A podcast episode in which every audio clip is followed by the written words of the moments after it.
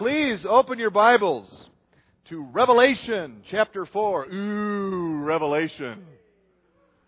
Revelation chapter 4. Last week, last week, if you were here, or if you happened to listen online, you know we opened the door to eschatology, or end times. And judging from your response after the service and throughout this past week, in a word, wow. Many of you discovered what I did too, what I do too, in preparing to share on end times. Once you crack that door open, it is really hard to close it again, isn't it? All sorts of questions just come pushing through that door. And I'm not surprised that the topic of end times sparks such interest, but I am impressed and blessed and not just a little relieved at the nature of your questions and comments. Many of which are still languishing in my inbox, I know. I will get back to you as soon as I can, I promise. Uh, but praise God. I, I bless God for you and for your interest and enthusiasm and desire to dig deeper into Scripture and what God has to say as we continue on toward that day when each and every one of us in here will see Jesus coming again. Now, this week and next, I'd like to talk about an important purpose of end times scripture. It'll be a little different take than what normally we're used to. It's one that's often overlooked, this purpose of end time scripture when we study apocalyptic literature like Revelation. The purpose is often overlooked in our rush and fascination with end times charts and sequence of end times events and interpretation of prophecy and other interesting questions. And while those things are also important, they are not, in my opinion, God's primary focus in revealing end times events to us. Our fascination with the extraordinary and the supernatural nature of end times can become an end to itself. We just like being fascinated. We can get caught up, raptured. Haha. Try it again. We get caught up, raptured. I won't go for three because I'll strike out swinging. So we can get caught up in the fascination of it all. And in our debates over this and that detail, we might miss a primary reason, a primary purpose for God sharing about end times in the Bible. In short, a primary reason why God shares about end times is to encourage believers to persevere. And in revealing the extraordinary and powerful and supernatural nature of end times events, God seeks to encourage us, encourage believers to persevere by showing us that He and He alone is in control. He's got a handle on this thing. He's noticed the injustice and pain and suffering and persecution and sin in the world. And He's got it covered. In fact, more than covered. Craig Blomberg of Denver Seminary, just down the road, puts it this way when talking about the book of Revelation in particular. A key purpose, Dr. Blomberg says, of Revelation is to reassure suffering Christians that God is still in control, that all this suffering and tribulation is part of His plan. Indeed, that it foreshadows even greater tribulation yet to come upon the world, but that in the end, Jesus wins. Another group of commentators note through it all, the book of Revelation has been a source of strength for millions of believers as an assurance that the Almighty reigns. And, I don't know. I feel like sometimes in my study or reflection, in our study or reflection on end time scripture, when I get into a debate with someone about it, we sort of sail past and miss God's intent to encourage us with it. We miss the encouragement. Instead, we get so caught up in heated arguments over details, which never feels very encouraging. We may even feel discouraged because, maybe because in part, our, our very human need to know every last detail, that part of us gets so very frustrated. We don't, most of us, I think, including me, we, we don't like it much when we don't know all there is to know. And apocalyptic literature in particular, like the book of Revelation, by its very intentional, mysterious nature, it can frustrate rather than encourage us because it feels all so confusing. And then the frustration's only magnified because someone told us along the way that we're supposed to be able to know all there is to know of end times events. Well, says who? I'd like to know. I'm not so sure about that. I, I don't think God tells us about end times so we'll know all there is to know about the details. He doesn't give us a recipe.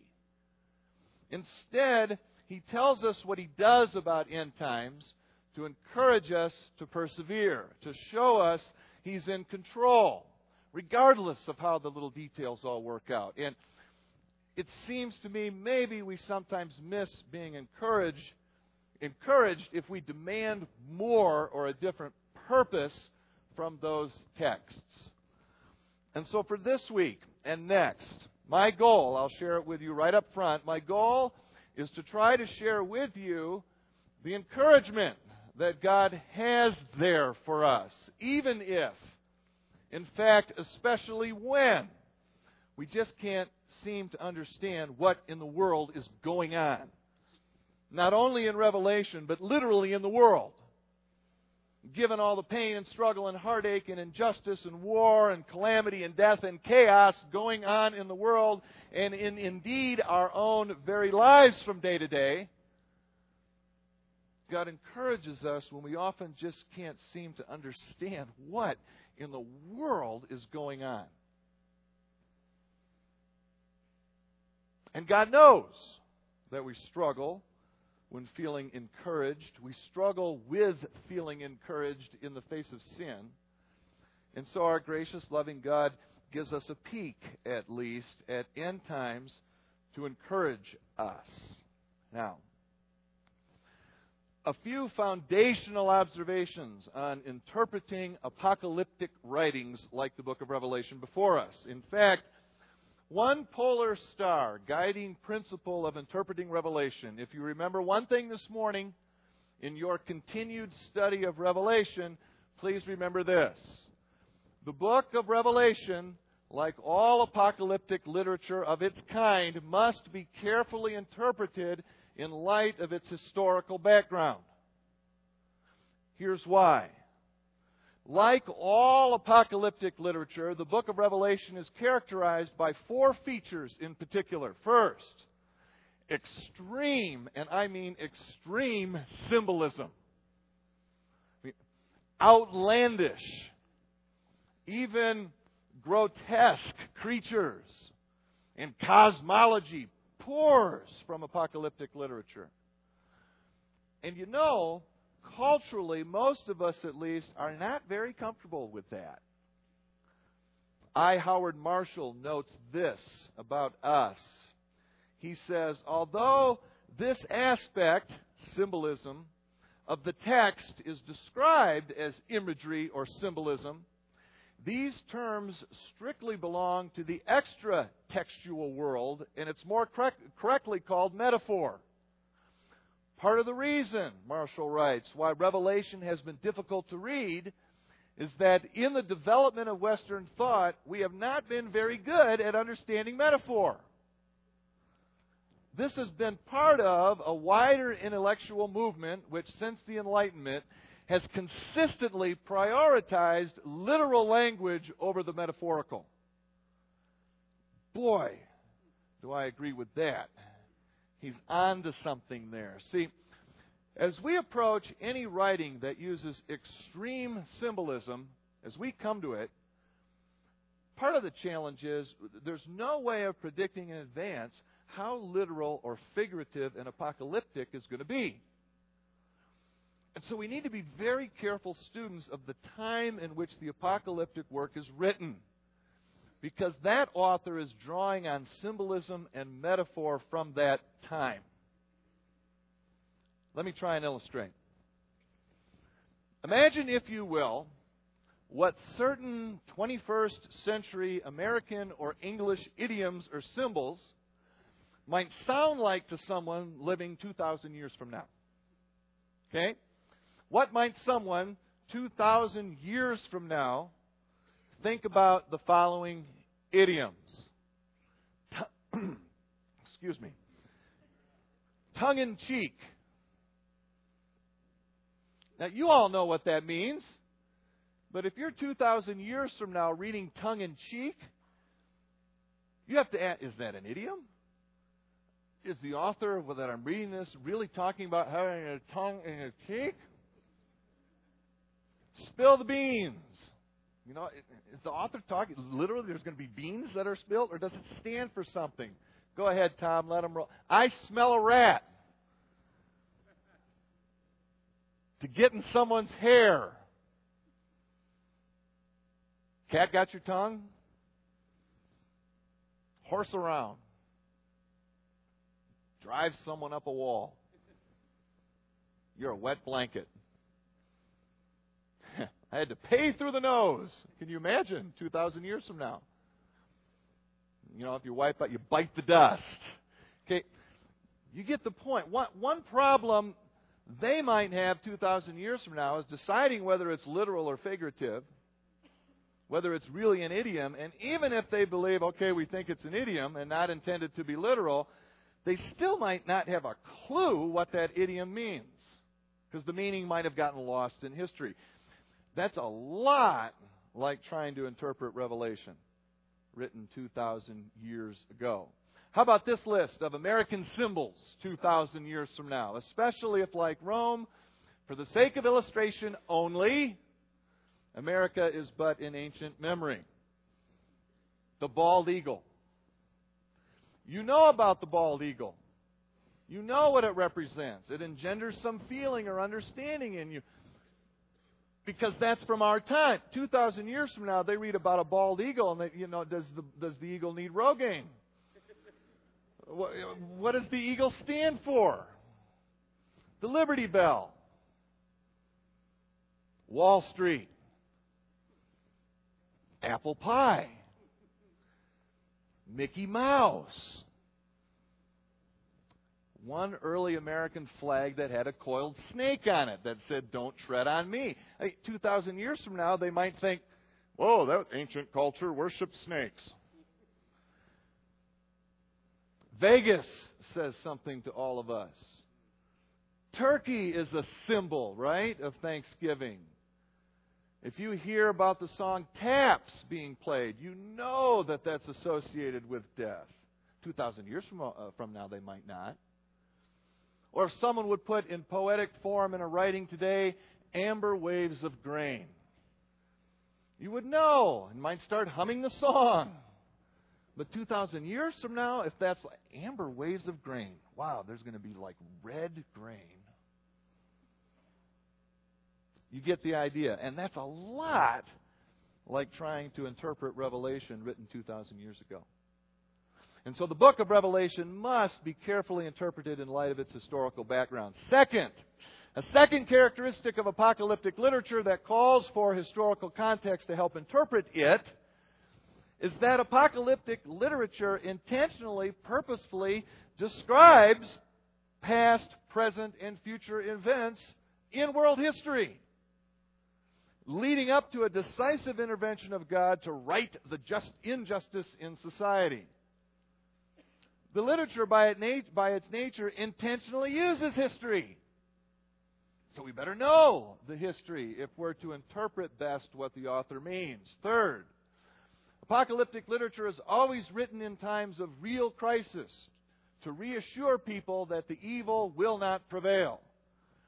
And so we better learn about the crisis that, the crisis that prompted the writing a valuable aid in interpreting what the author means. Last, and this one, this one's something quite unique to the book of Revelation. It's not at all common of other apocalyptic writings. See, the book of Revelation is written as a letter from John to the churches of Asia Minor. It's a letter.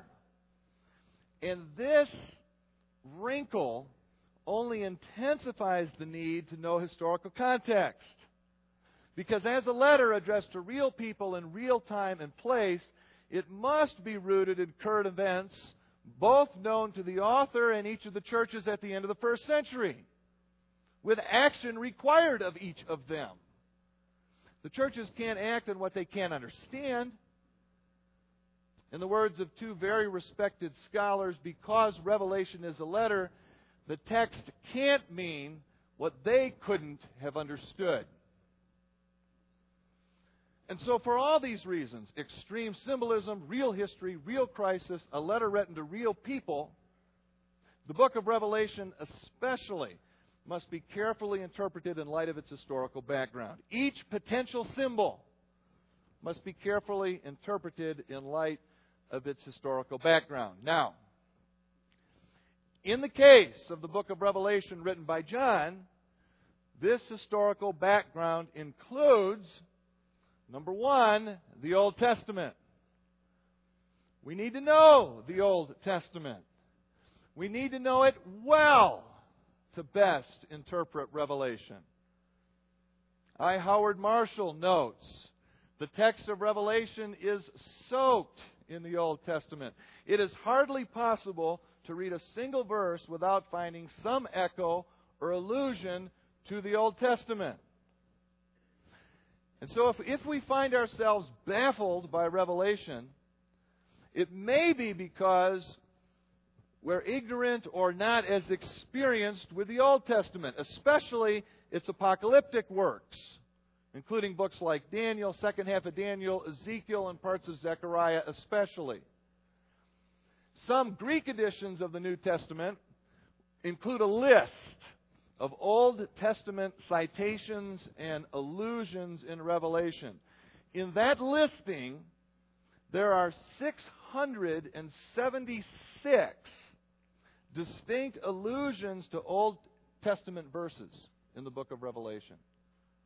676. And the whole book of Revelation has just 405 verses.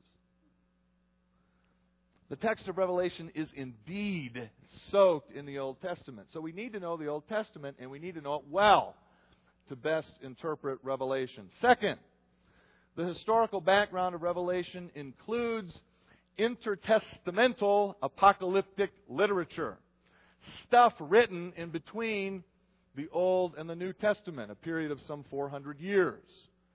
The largest and most well known of these, and certainly well known to John, the author of Revelation is First Enoch. First Enoch contains many of the same symbols John uses in the book of Revelation. And so to study a study of First Enoch and other Jewish apocalyptic work can help shed light on similar imagery that John uses in Revelation. Last, as I've already mentioned, current events in the first century especially perhaps in and known to the Asia Minor cities in which John and to which John writes. Such current events are important to best interpret the book of Revelation. It's a huge part of the stuff that John uses in symbolic fashion. So, we need to know our historical context in interpreting this book, especially including the Old Testament, intertestamental literature, and first century current events. Okay. Let's put what we learned into practice. But let me step back again and refocus a bit. Remember, God gives us Revelation and other apocalyptic scriptures to encourage us to persevere. This type of scripture, especially, emphasizes his power and his sovereignty and his control. The universe has not somehow gotten away from God. The devil hasn't, you know, the devil doesn't on some days get the better of him and send him scrambling. In other words, God is not at all like Lucy Ricardo or Ethel Mertz? Let's take a look. All right, girls, listen carefully. This is the wrapping department. Yes, ma'am. Now, the candy will pass by on this conveyor belt and continue into the next room where the girls will pack it. Now, your job is to take each piece of candy and wrap it in one of these papers and then put it back on the belt. You understand? Yes, sir. Yes, ma'am. Let her roll! Let her roll! Well, wait here. Somebody's asleep at the switch. What are you doing up here? I thought you were downstairs boxing chocolate. Oh, they kicked me out of there fast. Why? I kept pinching them to see what kind they were. this is the fourth department I've been in. Oh, I didn't do so well either. All right, girls. Now, this is your last chance. If one piece of candy gets past you and into the packing room unwrapped, you're fired. Yes, ma'am. Let her roll!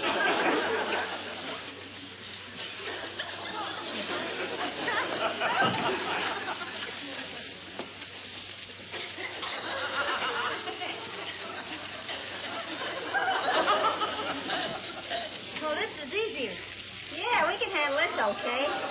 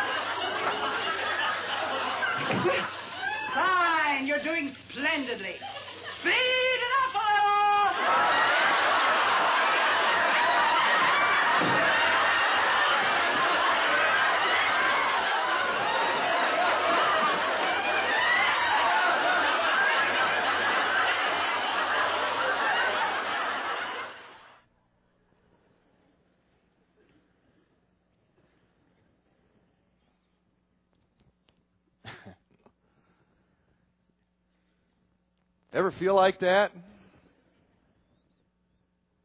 It's like you kids that uh, especially that's like your nightmare summer job right there. Not just kid, I feel like that a lot with all that goes on in life. But you know who never feels like that? God. God. Sometimes I think it's tempting to feel like maybe it's getting away from Him. But it never is. Now, let me try and give you a very different picture of sovereignty and control. Your Bibles are hopefully still open to Revelation chapter 4. But before we read, before we read it, consider the following given our lesson on historical context this morning. First, whenever he would travel around the empire, the Emperor Caesar would always be accompanied by various officials and advisors. When he got to a city, he would sit on a portable, movable throne surrounded by these officials. Caesar Domitian changed the number of these officials from 12 to 24. Second, white was the common color of the normal ritual apparel in Greek religious practice. Third, it was customary to sing and to shout words of praise and adoration to Caesar, including lofty titles like Savior, King of Kings, Son of God, and Holy One to the emperor as he approached the city. Four, some Caesars, like Domitian, demanded that citizens worship them as gods. Five, a feature of Greek worship would be for people to wear gold crowns or sometimes wreaths and to cast them down before their gods. With that in mind, would you please stand for the reading of God's Word from Revelation 4?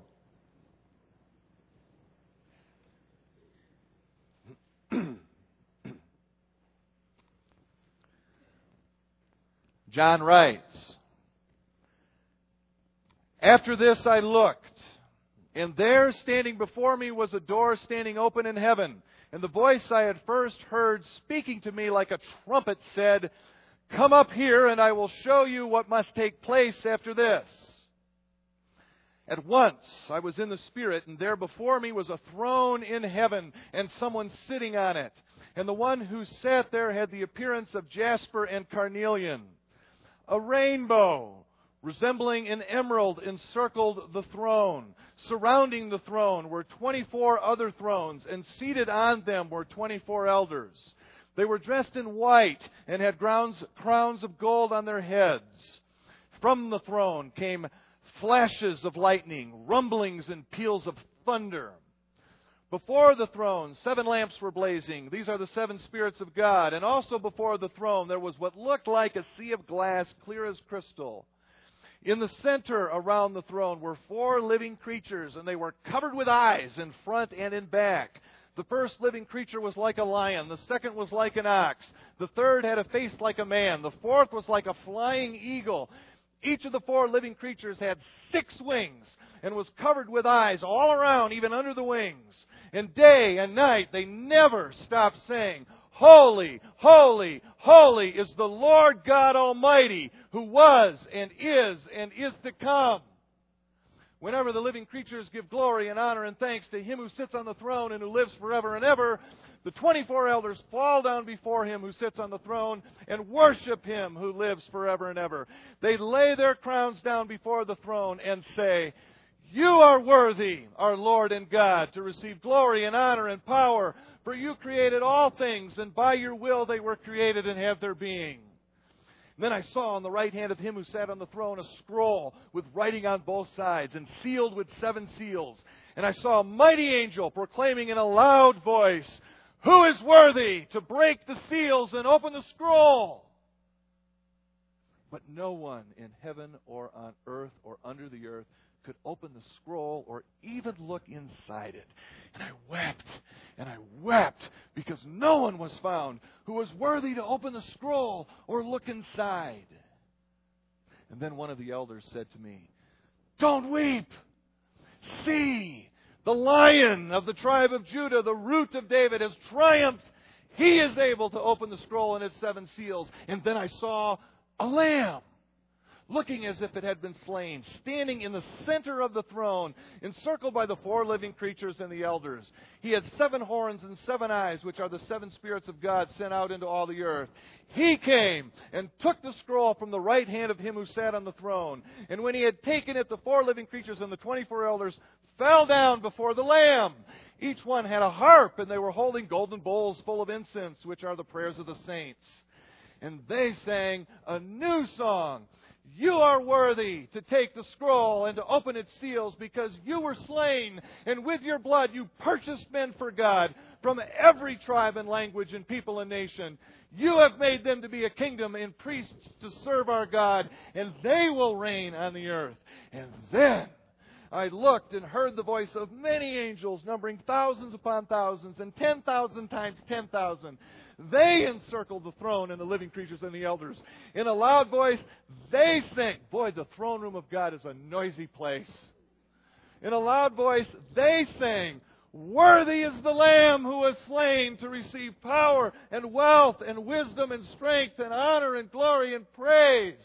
And then I heard every creature in heaven and on earth and under the earth and on the sea and all that is in them, singing to him who sits on the throne and to the Lamb be praise and honor and glory and power forever and ever. The four living creatures said, Amen. And the elders fell down and worshiped.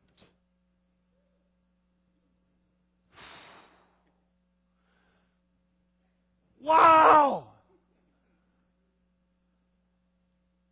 You can take a seat. How does that make you feel?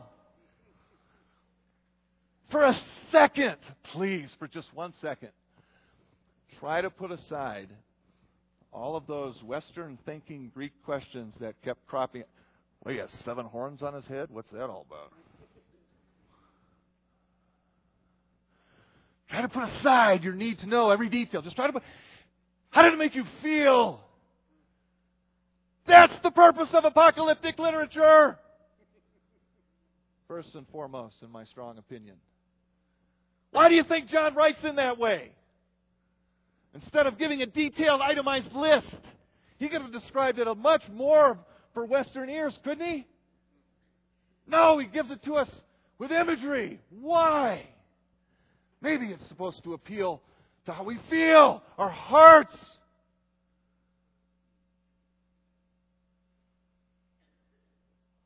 Do you feel encouraged by that picture? Like, boy, I do. And you notice what John did? He describes that throne room of God and what goes on there in terms that the people of the first century can understand. He borrows Caesar's symbols, steals them really, and he points them to God. As if to say, Caesar, you got to be kidding me. It's God who's in control. He's in control no matter if pain, persecution, and circumstances make it seem otherwise. God, not Caesar, is in control. Jesus, not Caesar. God, not the powers of this world. So be encouraged and persevere because in the end, Christ Jesus wins and in Him we win too. And man, it is so easy. It is so easy for me, maybe for you too, to feel helpless in the face of sin. And it's so tempting to think that, you know, maybe God forgot about me. Or maybe this thing, maybe God is something less than all powerful. Which is something that famous book, Why Good Things Happen to Bad, uh, Bad People, concluded. It's wrong. This thing hasn't gotten out of control. This is the Almighty we're talking about. It's tempting, maybe, to wonder and doubt and worry about it, to ask questions like, wow, is God in this over his head? Kind of feels like it. If he ever had control, has he somehow lost it? Is God simply overwhelmed by the power of evil? Okay, you just heard John's description of the throne room of heaven. Let me ask you do you think the one sitting on that throne with a rainbow wrapped around him, perhaps to remind him of the covenant he made to Moses never to destroy the world again, do you think that the one sitting on that throne with a rainbow wrapped around it is overwhelmed by anything? Whatever difficulty or trouble or pain is going on, past, present, or future, in the universe, the world, or in each of our lives day by day, it is not because God isn't up to the task. He's not weak. He's not in it over his head. He isn't losing control. He's easily keeping up with that candy on the conveyor belt with no trouble at all. It's all part of his plan. A plan that will end perfectly with a bow tied on it, where we get to be with him forever and ever. So be encouraged and persevere. Be encouraged to persevere because the one who sits on that throne is in control. Don't be fooled what only seems to be powerful as we struggle in a fallen world. Keep your eyes focused on the one who sits on that throne, the one in total control, and be encouraged because he loves you. However, the final nitpicky details play out in the end. However, they do, they will play out exactly according to the will of God. And maybe that's enough. Shouldn't it be to encourage us? Whether the rapture happens before or after the Great Tribulation, whether the millennium is before or after or during when Jesus comes again, whether it's literally a thousand years or that's just a big number suggesting a long full time, whoever the Antichrist is, whatever, God is in control of it all. And so be encouraged. Hang in there. You can do it. So help you God. And He will. Next week, we'll use our tool of historical context even more. I get to share with you one of my favorite takes ever on a portion of Revelation. I hope you'll be there. I know I will, so please come. Let's pray. Father in heaven, thank you for giving us encouragement through end time scriptures and texts. Thank you for the magnificent, supernatural, powerful pictures that you pour through human authors so we can get a glimpse and a taste just how sovereign, just how mighty, just how amazingly great you are. So that can grow and kindle and flame with us encouragement to persevere. Father, forgive us if we take end time scripture and use them as an excuse or a reason or a tool to divide. Help us, Father, in the face of it all, of all of our healthy debate under Scripture, help us, Father, to remember in the face of it all, you give it to us with an intent to encourage and to bind us together with cords of love that can't be broken, just like a husband and wife. We love you. Thank you for the privilege it is to spend time in your word. And in Jesus' name, all God's people said, Amen.